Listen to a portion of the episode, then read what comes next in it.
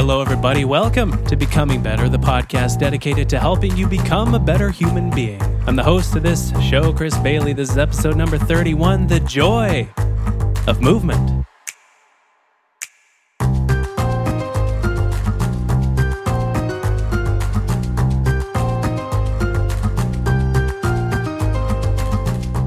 There are very few authors for which, when they come out with a new book, I instantly buy it. But Kelly McGonigal is one of those authors. Kelly is the acclaimed author of what I consider to be three of the best productivity books in existence uh, The Willpower Instinct, The Upside of Stress, and now The Joy of movement. Uh, on top of these books, she's a lecturer at Stanford University and delivered the TED Talk, How to Make Stress Your Friend, which, according to her, is possible to do. Uh, and at the time of recording, that has over 30 million views. Pretty impressive. Her books have sold millions of copies around the world. And above all that stuff, she's just a, a really nice, good, down to earth person who happens to be one of the most uh, the the foremost experts on willpower, stress, and physical activity. So it is with great excitement, great joy, even that I get to welcome to the show the one, the only Kelly McGonigal. Welcome. Thank you. And I got to say, I it's so funny to hear you say that you consider my books productivity books because yes. I it, it made me while you were doing the rest of the intro, I was thinking, wow, what does that really mean? Because I often think of my books you know, I think about pain that people have, uh, yeah. you know, something that people are really struggling with that's creating a lot of suffering or obstacles. And uh, like, how can I relieve that pain for people?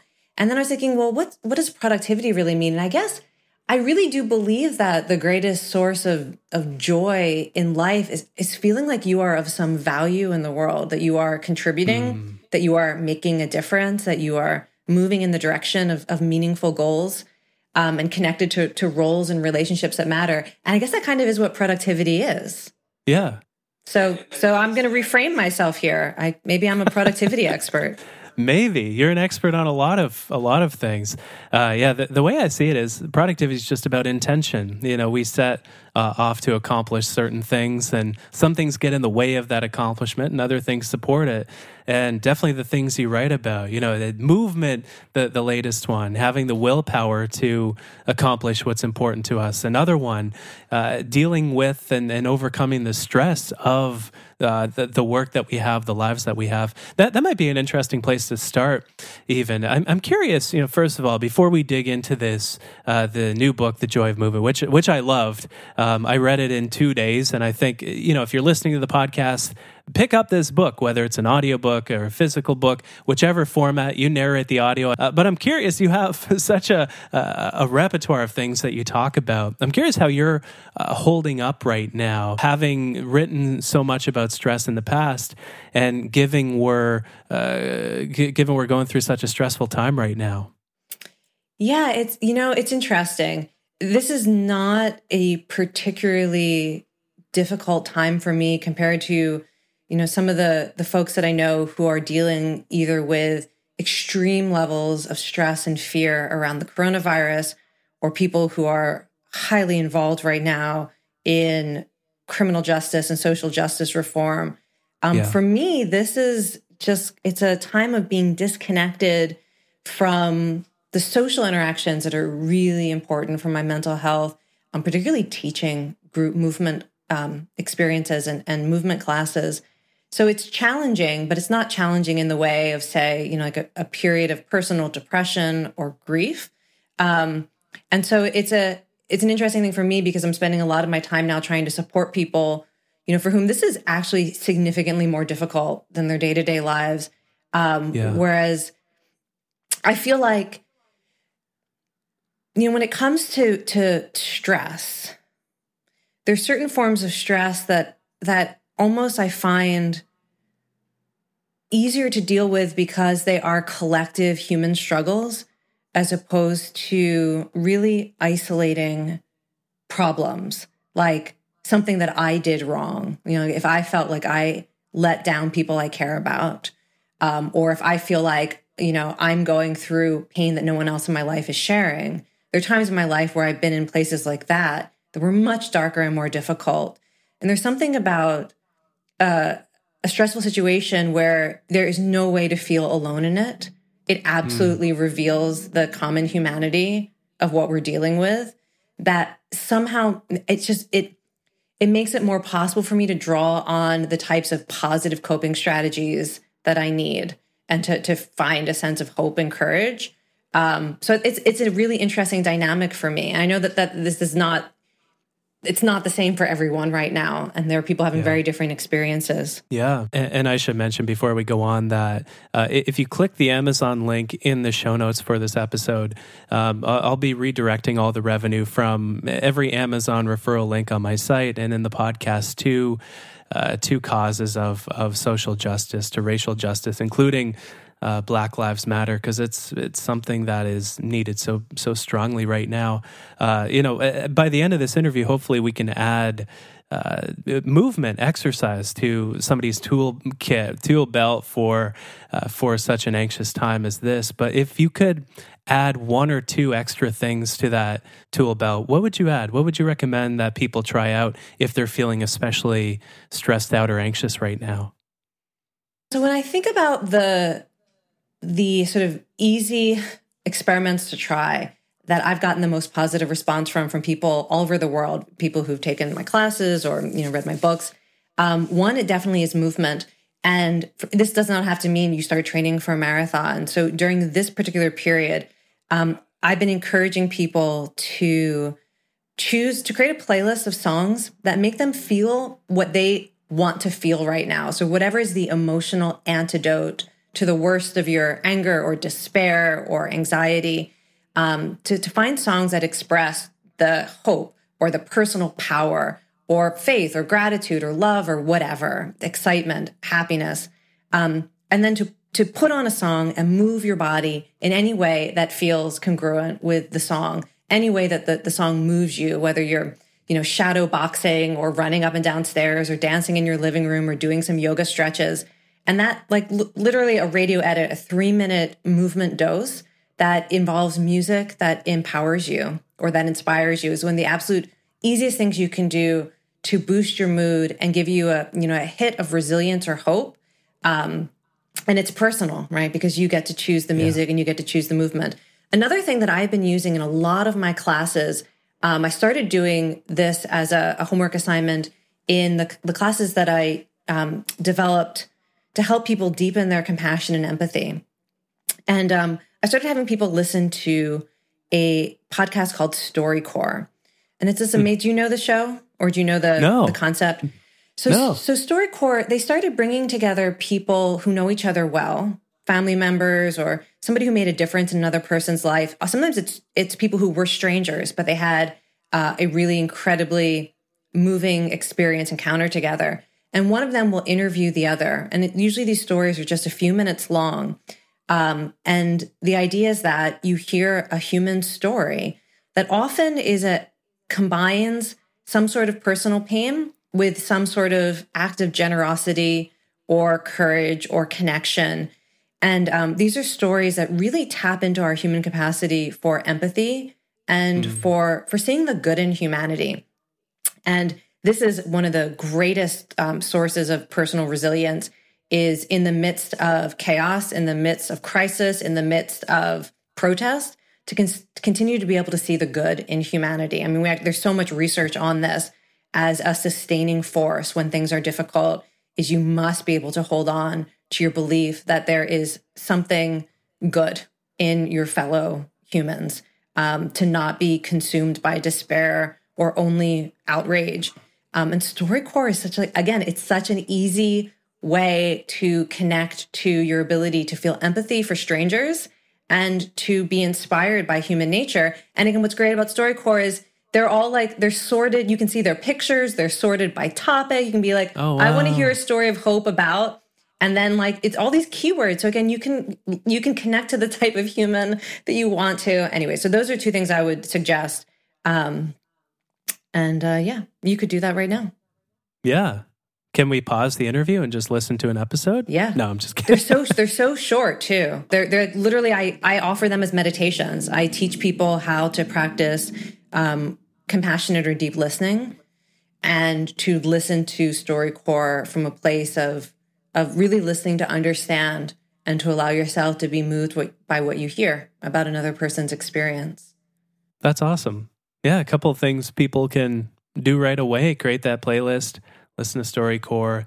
It's funny, you know, I've I've noticed my Twitter time going up lately, and we tend to so often gravitate to the negative noise out there for because of our evolution, likely like every bad habit that we have in the modern world. And I've noticed my own mental health get affected by this, and that I'm able to connect with other people less deeply, especially now that I'm just kind of in isolation with with Ardyn.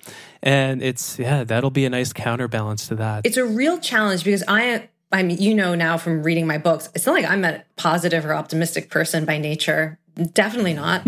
and uh, I'm not encouraging this kind of bypassing, like let's ignore the suffering in the world. You know, may, perhaps like you, my attention is constantly drawn to the suffering in the world.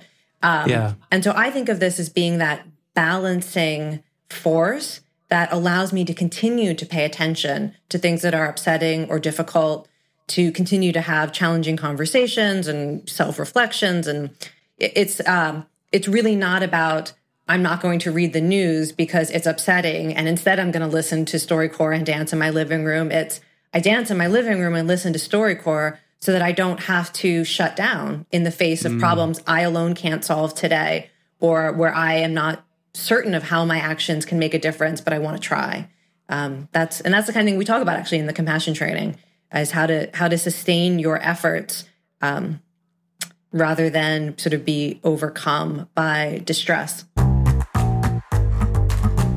So, moving to the story behind the joy of movement, and this might uh, also come as a surprise to some listeners uh, because so many people are familiar with your work, but you write in the book about how group exercise helped you out with your own uh, social anxieties and your tendency to isolate during more stressful times. And I feel like we're the same way in this regard, only I probably eat a lot more butter chicken than you do in stressful situations. So I'm curious in your research process for this book.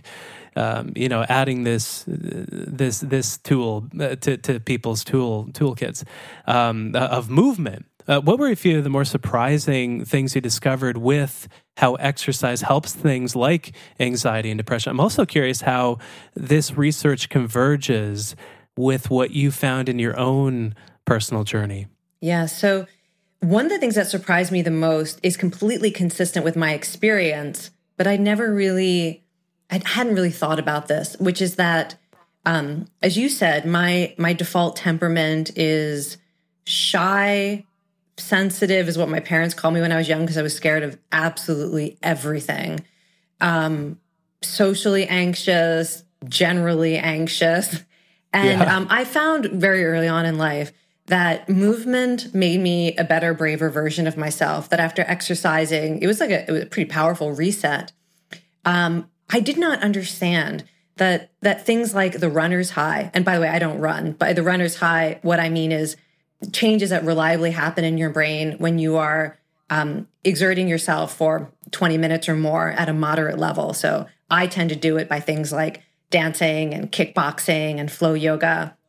Um, but you can definitely do it while running. But that those yeah. brain changes are reliably increasing brain chemicals whose primary function is not to make you feel good, but to make you braver and help you connect with others. Um, some of those brain chemicals are endocannabinoids, which is what cannabis mimics, but the way that they're affected by exercise is a little bit different than, say, taking cannabis um, that when endocannabinoid levels are higher because you have been running for 20 minutes or dancing for 20 minutes, they make your, they, so they reduce fear and anxiety.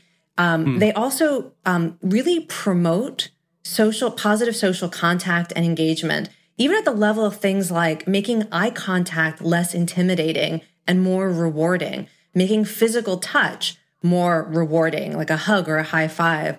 They increase the warm glow that you get from cooperating with other people or from having a conversation with other people. And I have found that experience so much in my life, first by the fact that um, when I started taking group fitness classes, that people there seemed to like me more. than in other settings. Like, I don't know, I guess I was a different version of myself there. And then when I started teaching movement classes, I mean, I've never in my life had a situation where um, I felt so, such a sense of belonging.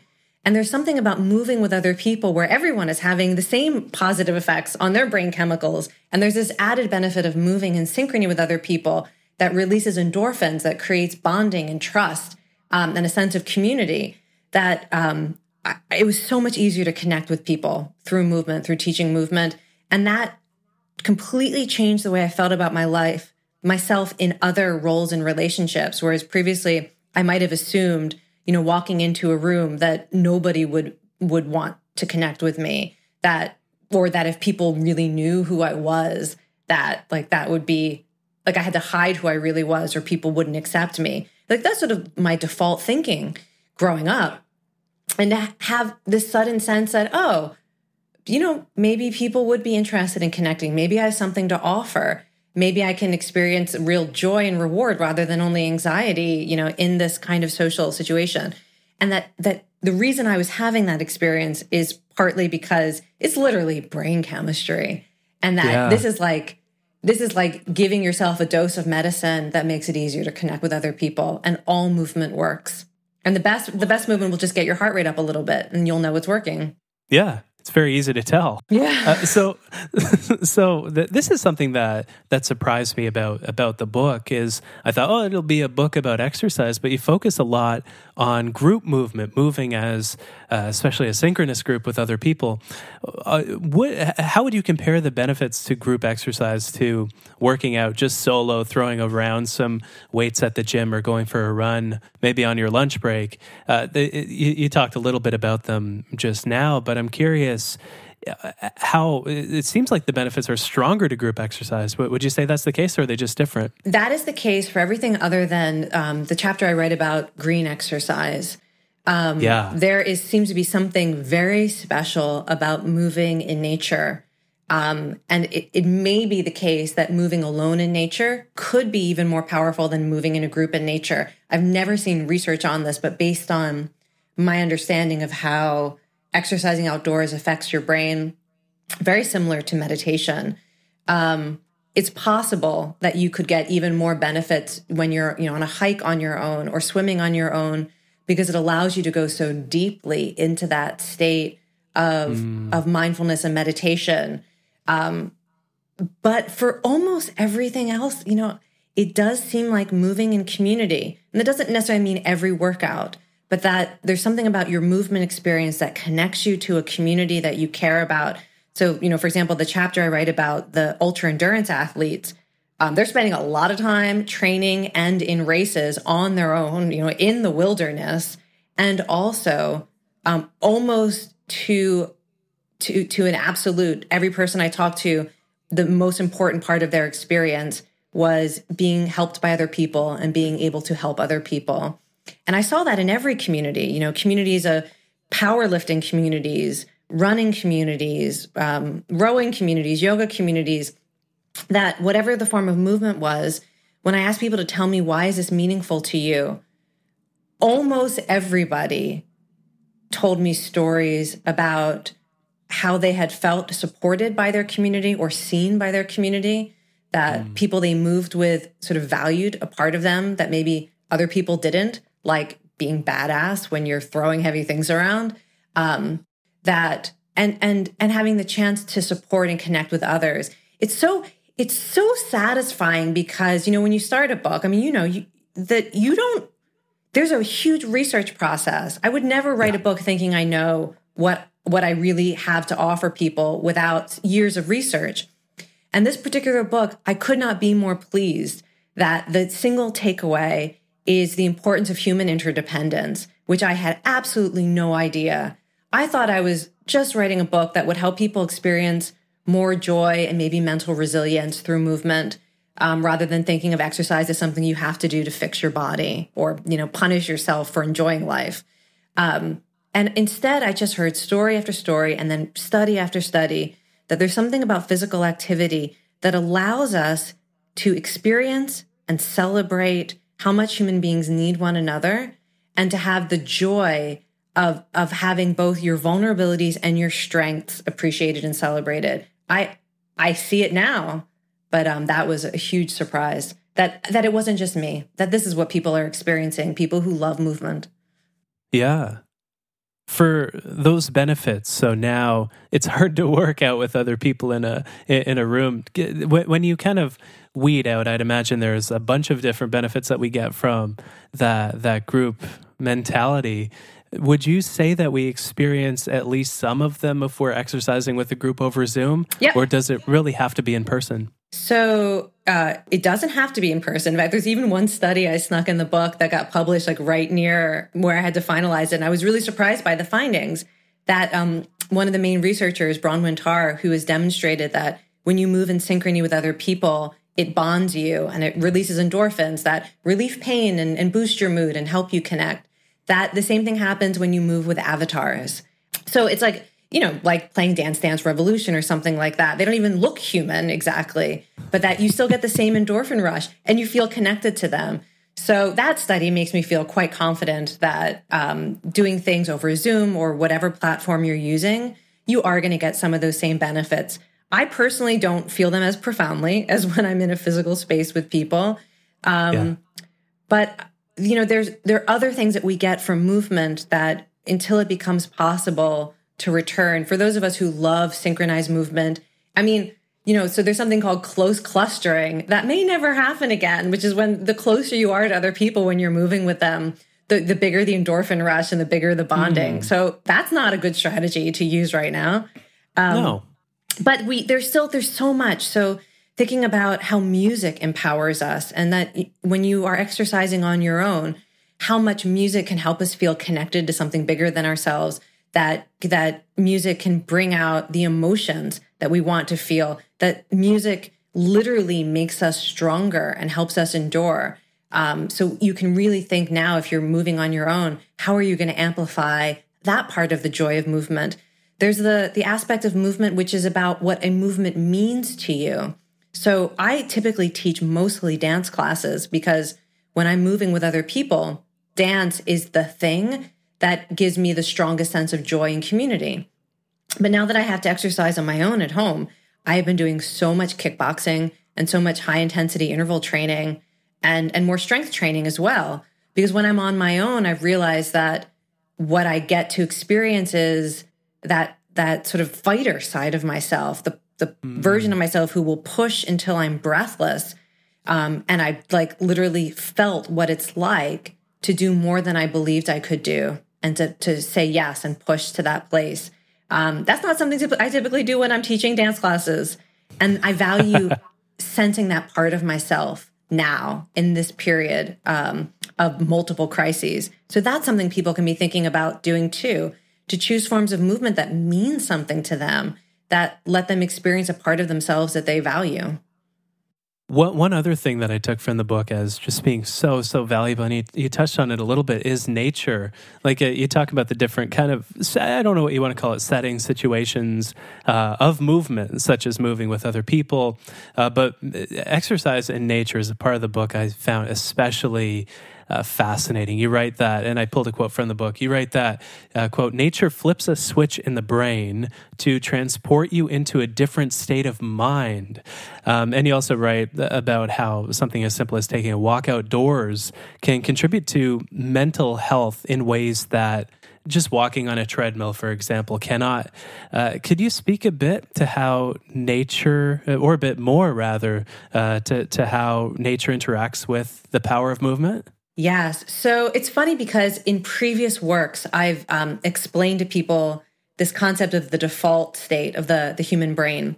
Yeah. And it wasn't until I was researching this book that I had any idea that nature seems to be like one of the only things you can do besides meditation. So in all my other like programs and books and classes where I'm talking about meditation, I'm like meditation.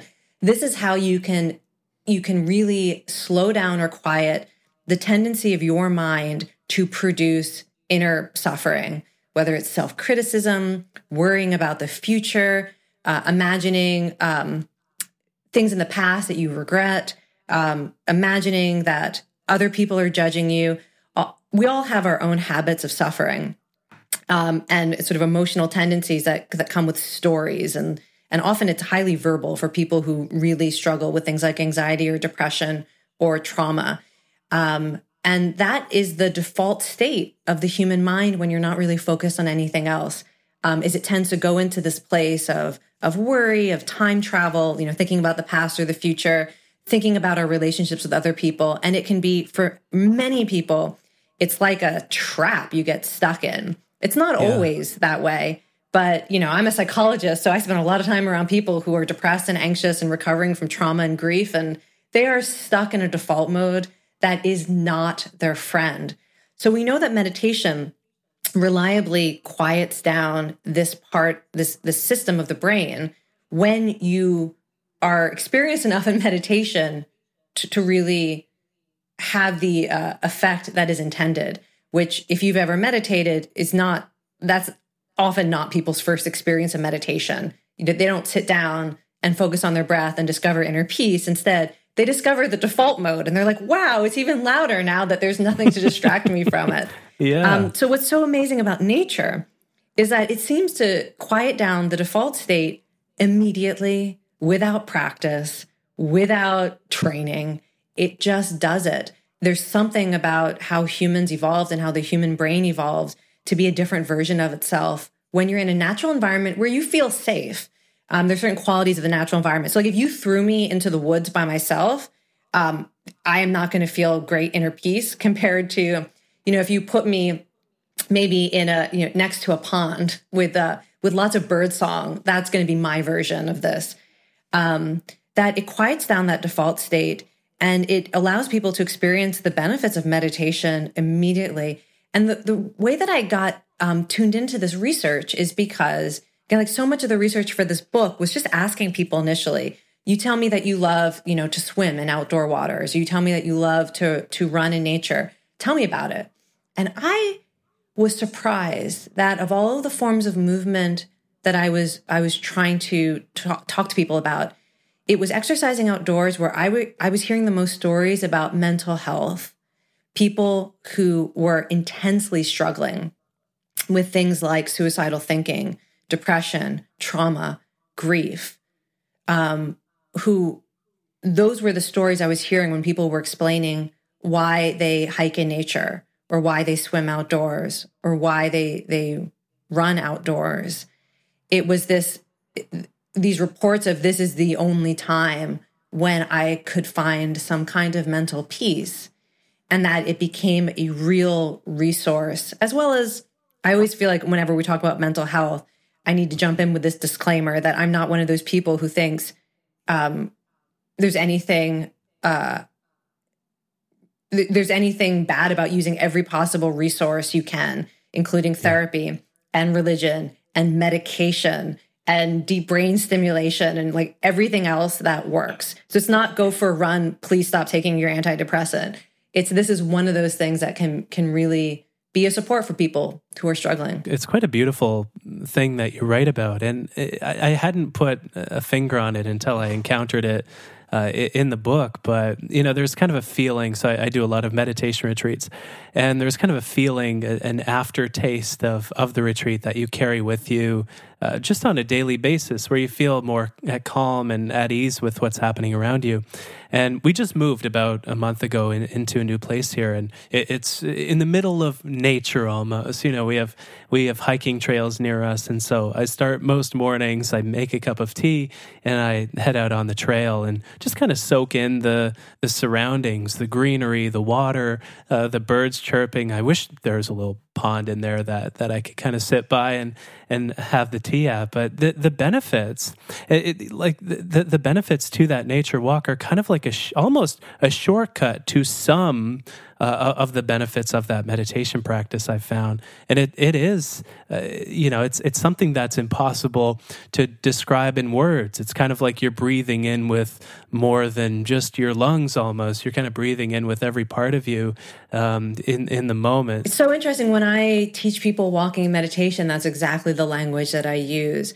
I say, really? I want you to imagine that you can breathe through your ears and I want you to listen to the sounds in silence as if you're breathing through your ears. And then I ask people to imagine that they could breathe through the skin of the whole body. and to imagine that you could breathe in the feeling of sun on your skin or wind on your mm. skin. There is that's it's such a beautiful idea because when you breathe, you're connecting to something, but you're also not you're not you don't have to manipulate it. It's such a yeah. natural process of receiving and letting go. And uh, when you have that experience of being able to breathe with the sense of ease, of welcoming and letting go, it allows you to develop a quality of attention that has that same quality of taking in, welcoming, and also letting go. Um, that is can be quite difficult to to find that way of relating to your thoughts or to your sensations. Yeah, yeah, it's uh, letting go and kind of letting in. Now, all this is great, you know, all these benefits, but motivation is something that I want to chat with you about as well. Um, you know, you write about how people for whom exercise doesn't stick, um, you write, quote, they just haven't exposed themselves to the dose type or community that would transform them into uh, an exercise person. Um, so, but my question for you is what would you say to somebody listening to this podcast?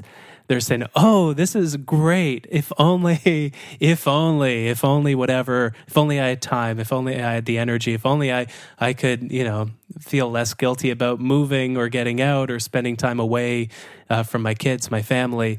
Um, for somebody that's kind of struggling to start an exercise ritual, because this is great for somebody that's already going, it, it, might serve as fodder to keep going with it. What would you say to somebody that's trying to get started, trying to find the right type for them? It, it really depends on what that obstacle barrier is. I mean, you described a few, and I could list uh, a lot more that I know can yeah. be huge barriers. I mean, it's the one that stood out that you were saying people who feel almost guilty about spending time movement moving. You know, I'm, I was just having a conversation with a family member who I cannot be physically close to because of what's happening right now. And they are having such challenges with self care and maintenance because they do not have the capacity to lift anything or mm. their, their physical function is declined to the point that um, it, it's the the ability to move your body and maintain your capacity to be engaged with life through your body is such a gift to the people who care about you. You know that i've heard from so many people who feel like it's selfish or self-indulgent to do any form of exercise.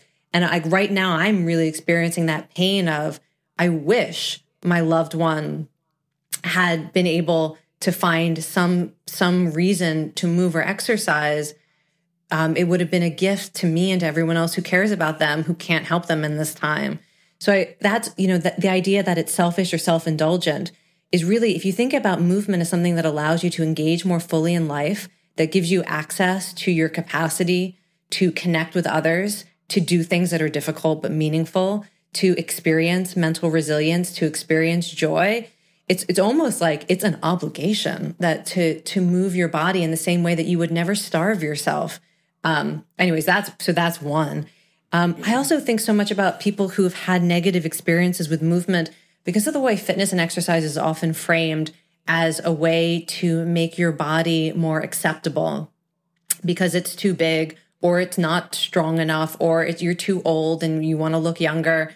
Um, so many people have no experience of exercise that's not about body shaming. Um, and mm. that every time they even, it's so baked into how they have been taught to think about exercise that even if they just try to do something on their own, like dance in the living room, they find themselves judging their bodies or wondering how many calories they're burning. And so a lot of this is it's a, a mindset. So many of these, like just those two as an example, are, is about a mindset shift. That if you really what we're talking about is moving your body in a way that gives you access to human strengths and human joys. And so when I'm encouraging people to get started, don't think about this as a, a body project. Um, whatever body you're in is a body that can experience this. And this is true even with physical disabilities, chronic pain, illnesses, um, that if there's any part of your body that can still move, there's a version that's available to you. Which is one of the reasons why in the book I, I have so many examples of people who don't fit this stereotype of, you know, somebody who would love to move. Um, but that mm. you think about what's a joy that I want more of in my life. and what's a form of movement that gives me access to that, whether it's being outdoors, whether it's the joy of music, whether it's spending time with your kids and play, um, whether it's mastery and getting better at something that's difficult, that's sometimes called skills thrill in movement. And you could just pick something you want to learn how to do that you don't know how to do, like hula hoop. It's so funny for this book when I was asking people, like, is there a movement experience you've had that was deeply meaningful to you? And I got things like learning how to hula hoop, deeply wow. meaningful because they couldn't do it and they had the experience of themselves as somebody who can learn and grow and do amazing things they thought they'd never be able to do. So, um, oh gosh, I could go on and on, but really, this is you. You have to think about movement as something that is in and of itself of value, and not something you force yourself to do to, you know, reduce your risk of heart disease ten years from now. Um, and if you start from that mindset, it's going to become, I think, easier to think about where you where you start to direct your your energy and attention. Beautiful. And there's no dose that's too small. No dose that's too small. One minute, two minutes, three minutes, whatever. It's all better than nothing. What if I'm just kind of moving my thumbs playing Animal Crossing? Well, compared to doing nothing at all, yes. and, all right. and even and but you know the thing is, so so last night I mentioned to you that I was teaching um, a webinar for women who are going through breast cancer treatment, and I said, okay, you've got face, fingers, and feet. And a lot of a, a lot of times with cancer treatment, you lose the capacity to move certain parts of your body with full range of motion. But often you retain the ability to move things like your face, your fingers, and your feet. And the idea is like, trust me, if the only thing you could move were your thumbs, there would be meaningful, um, you know, mudras that you could do with your hands that would help you feel connected to life. If that's the only part of your body you could move, you would be so grateful to be able to do it. So, you know, start where you are, do what you can, and think about using as much of your body as you have the capacity to move. So I would probably get you to do more. Playing Animal Crossing while doing crunches on an exercise ball or something. Yeah, I'm well, if that brings you joy or getting down on the ground and pretending to be animals with your kids, I mean that could be, you know, there's there's a lot of ways to or whoever happens to be around. I mean, so you can, if yeah. you don't have kids, you can imagine kids. That's, that often you yeah. can, it releases a kind of playfulness and creativity. In writing these books, uh, I'd imagine you've encountered just countless uh, and uh, uh, my mind is unfortunately on the clock because we keep most episodes to 30 minutes. Um, but I, I, can't help but asking you this question. Um, you know you've probably encountered countless stats on stress on willpower on movement on on all, all these different ideas. Um, are there any uh, statistics? I, am just such a data geek, and I think a lot of our listeners are too. Are, are, there any that stick out as being uh, especially motivating or surprising or interesting to you? Hmm, it's interesting. So, or or studies even. So, I'll I'll give you two over the course of my career that have stood out to me. I'm actually not really a stats person. It's funny. Often I have to think to remember to put like numbers in because I know that like that's that's the thing that I often see people repeat. So, one of the, the types of studies I write about in The Joy of Movement are these funny studies where they force people to become more sedentary.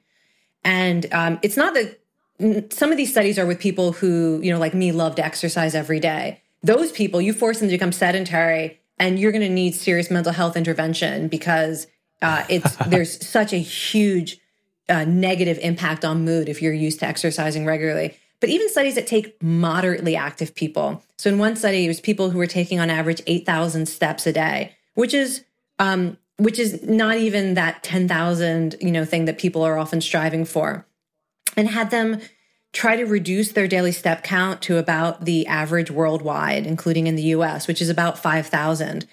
And if you're slightly above average, like around 8,000, and uh, you manage to reduce your activity levels to the typical American level, around 5,000, um, within a week, you report less meaning in life, less satisfaction in life, more anxiety, wow. trouble sleeping, um, depressed mood. And as soon as you're allowed to restore to what your average was before, you see a, a rebound in mood. And that statistic really stood out to me because it, it made me think that living in a society that literally depresses our, our usual capacity and need to move to be active could literally be creating depression and anxiety and sleep problems in our culture that we could literally have created a world for ourselves that pushes our our inactivity to a, statistical average that when you when you make people do it you can see. It makes them depressed and anxious and unhappy so that i thought was pretty a pretty wow. phenomenal statistic the other one is is one that's actually in my ted talk and i don't want to oversell like in any given study um, you know, who knows? This is a study. it's not the entire world. You're, you can not generalize too much. But I came across a couple of studies that were looking at the benefits of either volunteering or being active in your community and and how it could reduce the negative effects of major stressful life events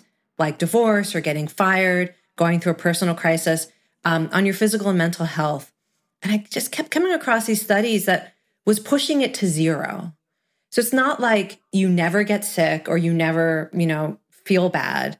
But for people who are really involved in their communities or people who volunteer, um, who like basically you could say this is somebody who gives back, that when they go, go through a personal crisis, the statistical increased risk of, you know, developing a new health problem or developing more serious mental health problems is zero. And I like you never see zero in studies. Yeah. And so that that really had a, a big impact on me um, because you know this is to be transparent. Whenever you find a study that reinforces something that you personally value, it lands, it sticks with you. And so that yeah. was a, a, study that um, it, it was a I came across it around a time in my life where I had not been as actively volunteering. I was, you know, writing checks or making online donations. And I actually made a big effort in my life to get more physically involved with showing up and volunteering. I think it was one of the, the best things I did in my life, uh, a, a mm. personal change that was made based on being uh, impressed by some statistics. Kelly, this has been awesome. If people are uh, interested in your work, the three books that I'd highly, highly recommend uh, The Willpower Instinct, The Upside, of stress and now the joy of movement. Just buy all three if, if you haven't already. Um, the, you know the best productivity books they they more than allow you to make up the time that you spend inside of them. And the the energy that you'll get from the joy of movement from following the advice inside of it um, the the resilience you'll get from experiencing the upside of stress book um, the amount of stamina you'll have after after digging into the willpower instinct um, I, I, think is is worth the price of admission. It'll be it'll be some of the best money you've ever spent. So, uh, we always like to finish up uh, on the podcast with one question, uh, Kelly, to you is what is one thing um, your for, well first of all i should say thank you so much for for coming on. Um, but the final question uh, what is one thing you're working on becoming better at right now? Love that question. Let me tell you why i love that question. So when uh, uh this is going to make your podcast too long feel free to edit it out. That's okay. No we'll leave it in. People can complain about the length if they want. When shelter in place hit um, i lost pretty much every source of engagement with you know, professional and personal life. And I, I went into like a little depression, not major. But one of the things my husband said to me at that time, so I had no teaching, no travel, no, no yeah. group movement experiences, no social interactions.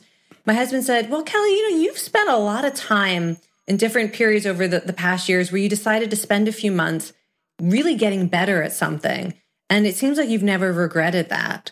So he said, What do you want to get better at if you're going to be sheltering in place and not able to teach or travel or connect um, for a few months. And I, like almost every day, I've thanked him for asking me that because I decided I wanted to get better at um, mixed martial arts and kickboxing and train to teach it. And you know, you've read the book, how uh, the role that taking classes made for me in, in helping me um, feel brave. But yeah. I've, I've never really taught it not in a serious way.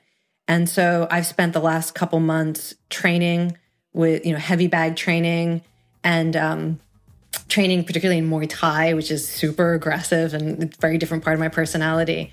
And uh, and I feel that connecting to what was required to tap into that part of my personality is something that will will support me in wanting to do things that are difficult and require me to stand up, to to fight back, to fight for others.